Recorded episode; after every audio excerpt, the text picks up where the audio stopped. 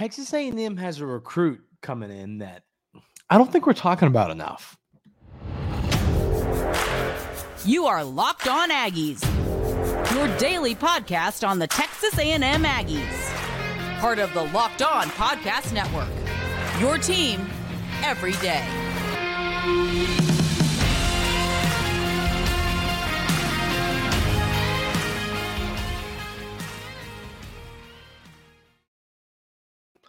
Welcome on in to Locked On Aggies. I'm your host, Andrew Stefaniak. Thanks for making Locked On Aggies your first listen every single day. Today's episode is brought to you by Game Time. Download the Game Time app, create an account, and use code Locked On College for $20 off your first purchase. Ladies and gentlemen, today we are going to talk a little bit about an underrated player that is coming in Texas A&M as a freshman. We're going to break down Texas A&M baseball's win over Incarnate Word, and then we are going to talk about something that I really don't want to have to talk about, which is Texas A&M basketball, but we're going to do it. So if you haven't already, hit that subscribe button, hit that like button on YouTube, helps a ton. Leave five stars on podcast platforms. All that really does help the show out. I really appreciate it. But let's get straight into this, breaking down this player. And it's Miles O'Neill, the quarterback. You know, there's a lot of players um quarterback wise it's easy to get it's easy to get excited about a quarterback. Everybody knows that. It's fun. It's, fun to talk about quarterbacks and quarterback battle and will this guy play? Are we going to get the you know what i mean? Different things. Anything quarterback related is always a fun discussion to have. But miles o'neill you know i really respect 24-7 sports and their rankings. As, as y'all know I, talk about this all the time. 24-7 sports is my go-to. But i think they got it wrong on miles o'neill they don't have him ranked where he should be. His composite ranking on 24 7 Sports, which once again, composite compiles all of the ranking systems together. On three, rivals, ESPN compiles all those rankings and, you know, evens them out and all that. And in that, O'Neill is ranked um, 306th. But they have him ranked as like the 45th best quarterback. Like 24 7 Sports does not think Miles O'Neill is going to be the guy at any point. And, you know, now we need to lay this out. I'm not saying that Miles O'Neill is going to be the starting quarterback for Texas A&M this year or next year, but you know, in the new world of college football, if you were willing to stick it out at a program, eventually you can you can at least be the number two guy in, you know, like a fight for a starting quarterback role. Like you can be, well, you know, you at least get a shot to fight for the job in spring or, or in, you know, in, in the fall or, um, so basically, you know, Miles O'Neill is not going to be competing with Jaylen Henderson and Conner Weigman and Marcel Reed for the starting job this year. I don't think. I mean, unless something absolutely absurdly crazy happens, which I don't think will happen. But and the next year, you know, let's say Conner Weigman has a great year and he goes pro after this year. It's very possible. If that happens and Marcel Reed break uh, is able to beat out Henderson, you know, the following year, um, I need to check on Henderson's eligibility. But let's say that were to happen, or vice versa, you know, and and one of them would hit the portal. Miles O'Neill is is up there in the depth chart. Now, I know that you're going to have a 20. I think Texas going to get a really talented quarterback in the 2025 class, which we'll talk about. Um, our day with Brian Smith, our recruiting expert, we're going to do that on that show. Will come out Friday, and that'll be a weekly occurrence going forward. I'm going to record with Brian on Thursday afternoon.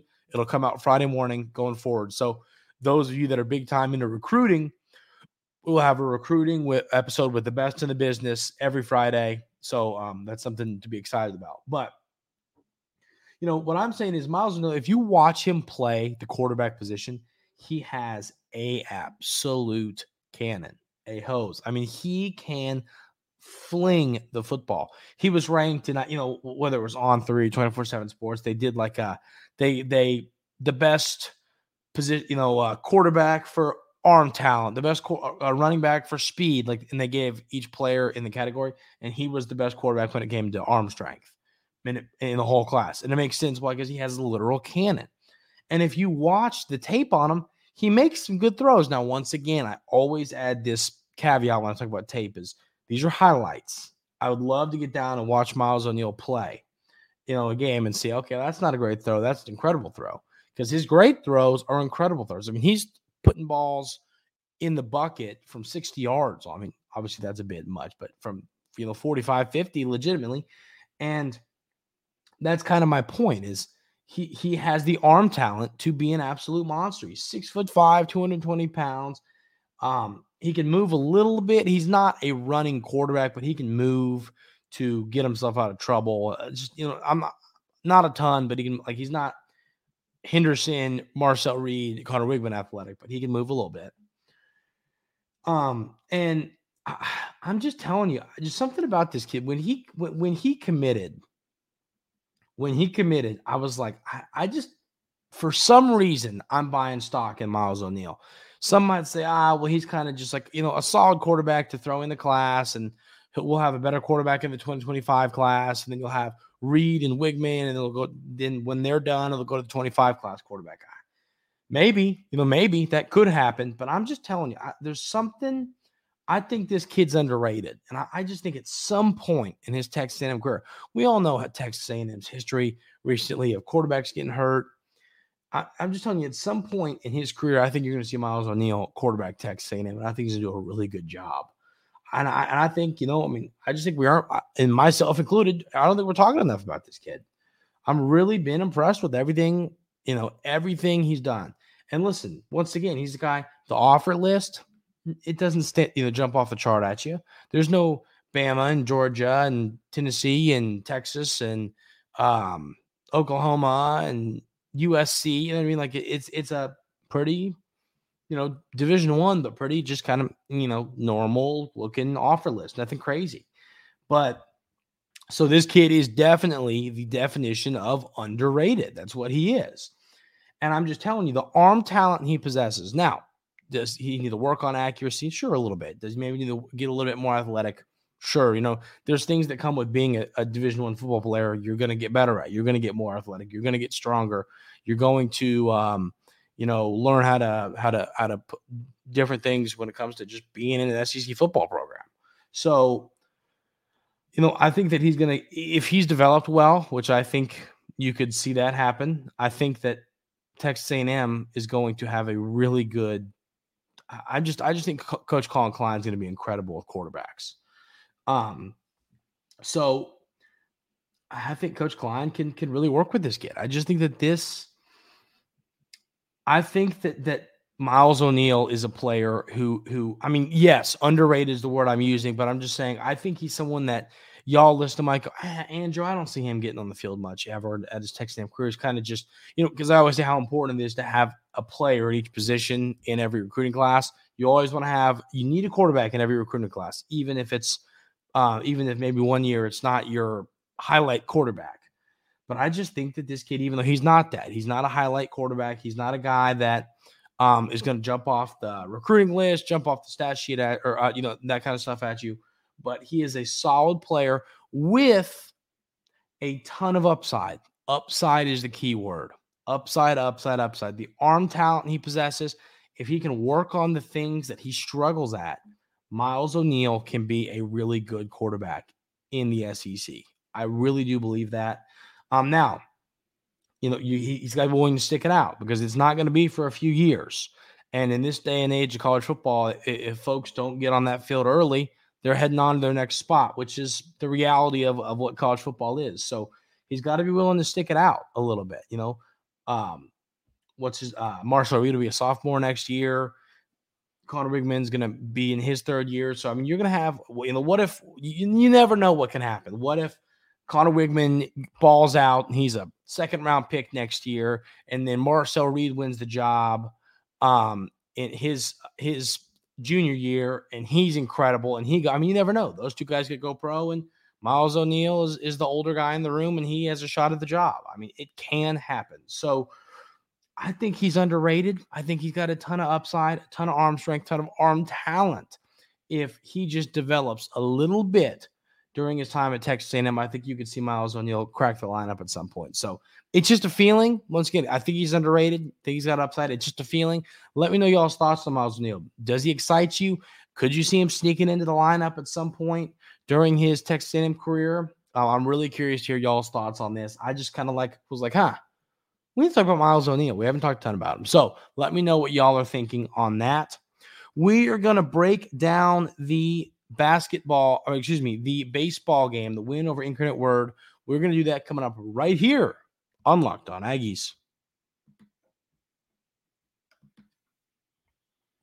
But first, I want to tell you about our friends over at Game Time. Game Time is the place that I get every ticket to any event I need a ticket to, whether it's a baseball game, whether it's a football game, a basketball game, a hockey game, comedy, whether it's to a concert, wherever I'm going that involves a ticket, I'm getting it on game time. It is the best and easiest app to use when it comes to getting tickets. It also gives you the best prices. And that's what I love so much about game time is they are in the business of saving people money. Going to these events are, are they bring us joy. They're they're great. That you know things like this are what make us happy in life. And and when you have to pay prices through the roof for these events, it just takes the fun out of it. With game time, they're in the business of saving you money. I use it, I recommend it. Game time is the best place to go get your tickets. I promise you, you got to go check them out.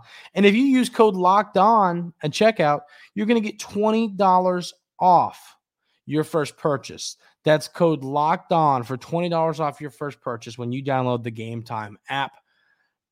Download the Game Time app today. Last minute tickets, lowest prices guaranteed.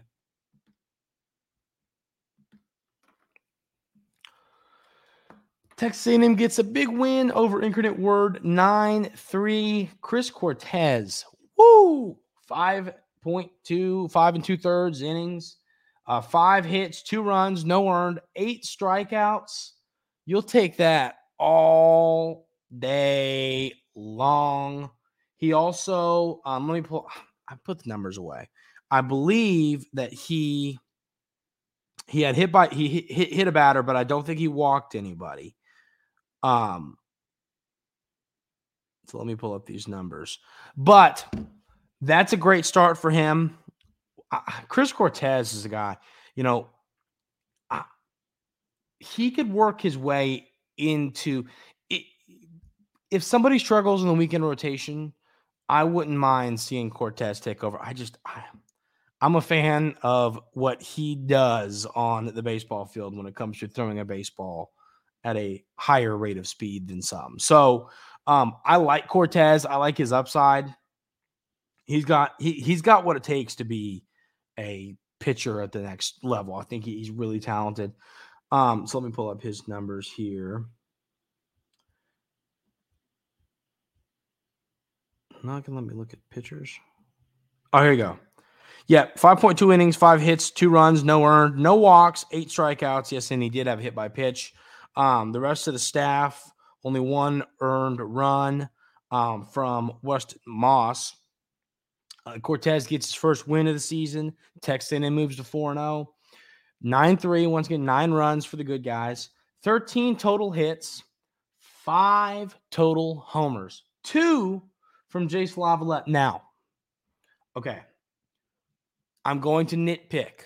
I'm going to nitpick. And here's the deal now, there's two there's two schools of thought to this. There are two schools of thought, and, and with Jace LaViolette, I, I you don't now. A lot of players in the in the MLB make their living like this, but if you cannot be this, it's great. He, he, I don't want him to turn into the well. I'm to hit in, in every game. I'm to hit a homer, but then my other three at bats, I'm to strike out. You know, last night five at bats, two homers two strikeouts. And it was kind of the same case over the weekend we talked about. You know, he he's now up to five home runs on the season, um, but he's striking out a couple times a game too. So when I, am just I'm a big put the ball in play and see what happens guy, especially when you're talent like like uh, Jace LaViolette. And, and I'm not listen.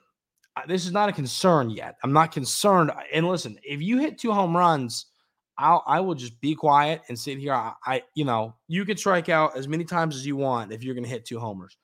But I don't want him to turn into that type of player because, you know, I'd rather him be a player that hits 30 homers, but also is hitting for average. You know, you don't want to be the, well, I'm hitting 240, but I hit 30 bombs. I mean, that's fine. MLB teams like that.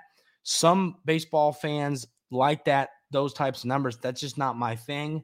I'm a big put it in play and see what happens guy. Now, I'm also a big power guy. Hit, keep hitting bombs. That's great. So it's not a concern. Don't take that, uh, you know, Aggie baseball fans, don't take this that way. I, this is not a concern for me in any any uh, capacity. Not a concern, but I just would like to see him, you know, strike. You know, let's cut down on the strikeouts. And, and part of it is, listen, sometimes you know, obviously I was a PO in college, but I did hit growing up my entire life, all throughout high school, and and, and for me, when I was hitting you have to there's just some pitchers some pitches that you see them and you go i mean your eyes light up and and the two pitches that laviolette hit out yesterday you know i think his his his eyes lit up. Some other pitches they just they get you sometimes. It's it's a bad pitch it's a bad pitcher matchup for you that stuff happens. Um and, and it's still early in the year so what i'm saying is these five homers that laviolette hit those five pitches could have just lit his eyes up and he just drove them, you know, and then he's but he's still aside from a few good pitches, he's still kind of settling in to the season and seeing the ball. You know, that's part of it. So that could be it. But once again, I'm not concerned about LaViolette. Obviously, he had two home runs yesterday. I'm simply saying I don't want him to turn into a home run or strikeout guy because that's just, you know what I mean? That's just not what you want to do. But I'm not concerned. Just wanted to add that out there. Uh, but once again, five total home runs uh, Texas A&M hitters only struck out six times. Love to see that. Don't like strikeouts. Big put the ball in play guy. So six strikeouts, I can live with that. Um, so uh, this is a good win. This is a good midweek win. I think Cortez was great. I think the guys that came in after him were really good. 11 total strikeouts from the staff, five total home runs, 13 total hits. This is a baseball game. There's nothing you can sit here and complain about. Um, and once again, I do I don't want anyone to think I'm I'm complaining about LaViolette. I mean, the dude has hit five home runs in four baseball games. He's going to be just fine. I'm just saying something I'd like to see cut down as the year goes on, and that's just the strikeouts. Um, but I mean, it's a game. Feel good about it. Four zero oh on the year, nine three win over Incarnate Word. Now is when this gets interesting. You have four more get right games. You play. You have a, a three game set with Wagner. Um, at home, and then you have Lamar uh, coming to town as well. One more home game before you go to Globe Life Field in Arlington to take on Arizona State on March 1st, USC on March 2nd, and then Arizona State again on March 3rd. And then after that, your game after that, which is a midweek, you play Texas, which is going to be a really fun baseball game. So you've got you've got four more games to start seeing the ball, to uh to you know really get your pitchers dialed in, ready to rock and roll before you play some legit, you know, legit teams. So you want to see, um, you know, can keep doing the little things right. Don't um stop kicking the ball around, stop striking out. Pitchers uh, keep getting dialed in, start seeing the plate well seeing your off speed spin the right the way you want it to. You know, get a feel for your pitches. This is these next four games are an opportunity to do that. And if you you know you you take care of business, you win these four games, you're um 8 0 heading into those. If you can go three and one in, in that four games with, or um, I'd love four zero, but three and one against USC, Arizona State twice, and Texas, and you're that'd make you what, um, eleven and one. Feel really good about where you're at. So, um, ladies and gentlemen, this is a really, really talented, a really good Texas A&M baseball team that, as I said, I think could win the SEC, I, and I really do think could make the trip to Omaha. If, if you're a Texas A&M baseball team, which I know a lot of us here are, you're allowed to go to work today, do whatever you're doing today, and be really excited about this team because they are incredibly talented. And I, I mean, one of the best teams in the SEC. I, I, I just watch out for this team. This team can win a national championship legitimately. That is how good Texas A&M is. So lock in. It's going to be a fun season. 9 3 win over Incarnate Word, 4 0 on the year. series with Wagner coming up, Lamar coming up, and then the the big dogs after that. So a lot of fun baseball to be played. We're going to talk a little bit about Texas A&M's loss to Arkansas. We'll do that coming up right here on Locked On Aggies. But first, I want to tell you about our friends over at FanDuel. Get buckets with your first bet on FanDuel, America's number one sports book. Because right now, new customers get $150 in bonus bets with any winning $5 bet. That's 150 bucks if your bet wins.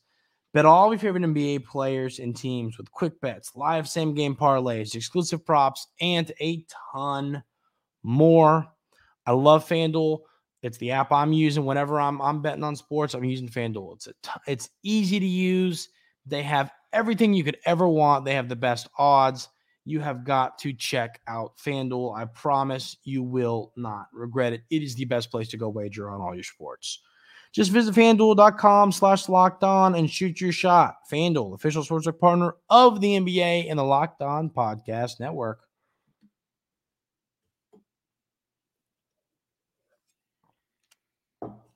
So, Texas A&M loses to the Arkansas Razorbacks.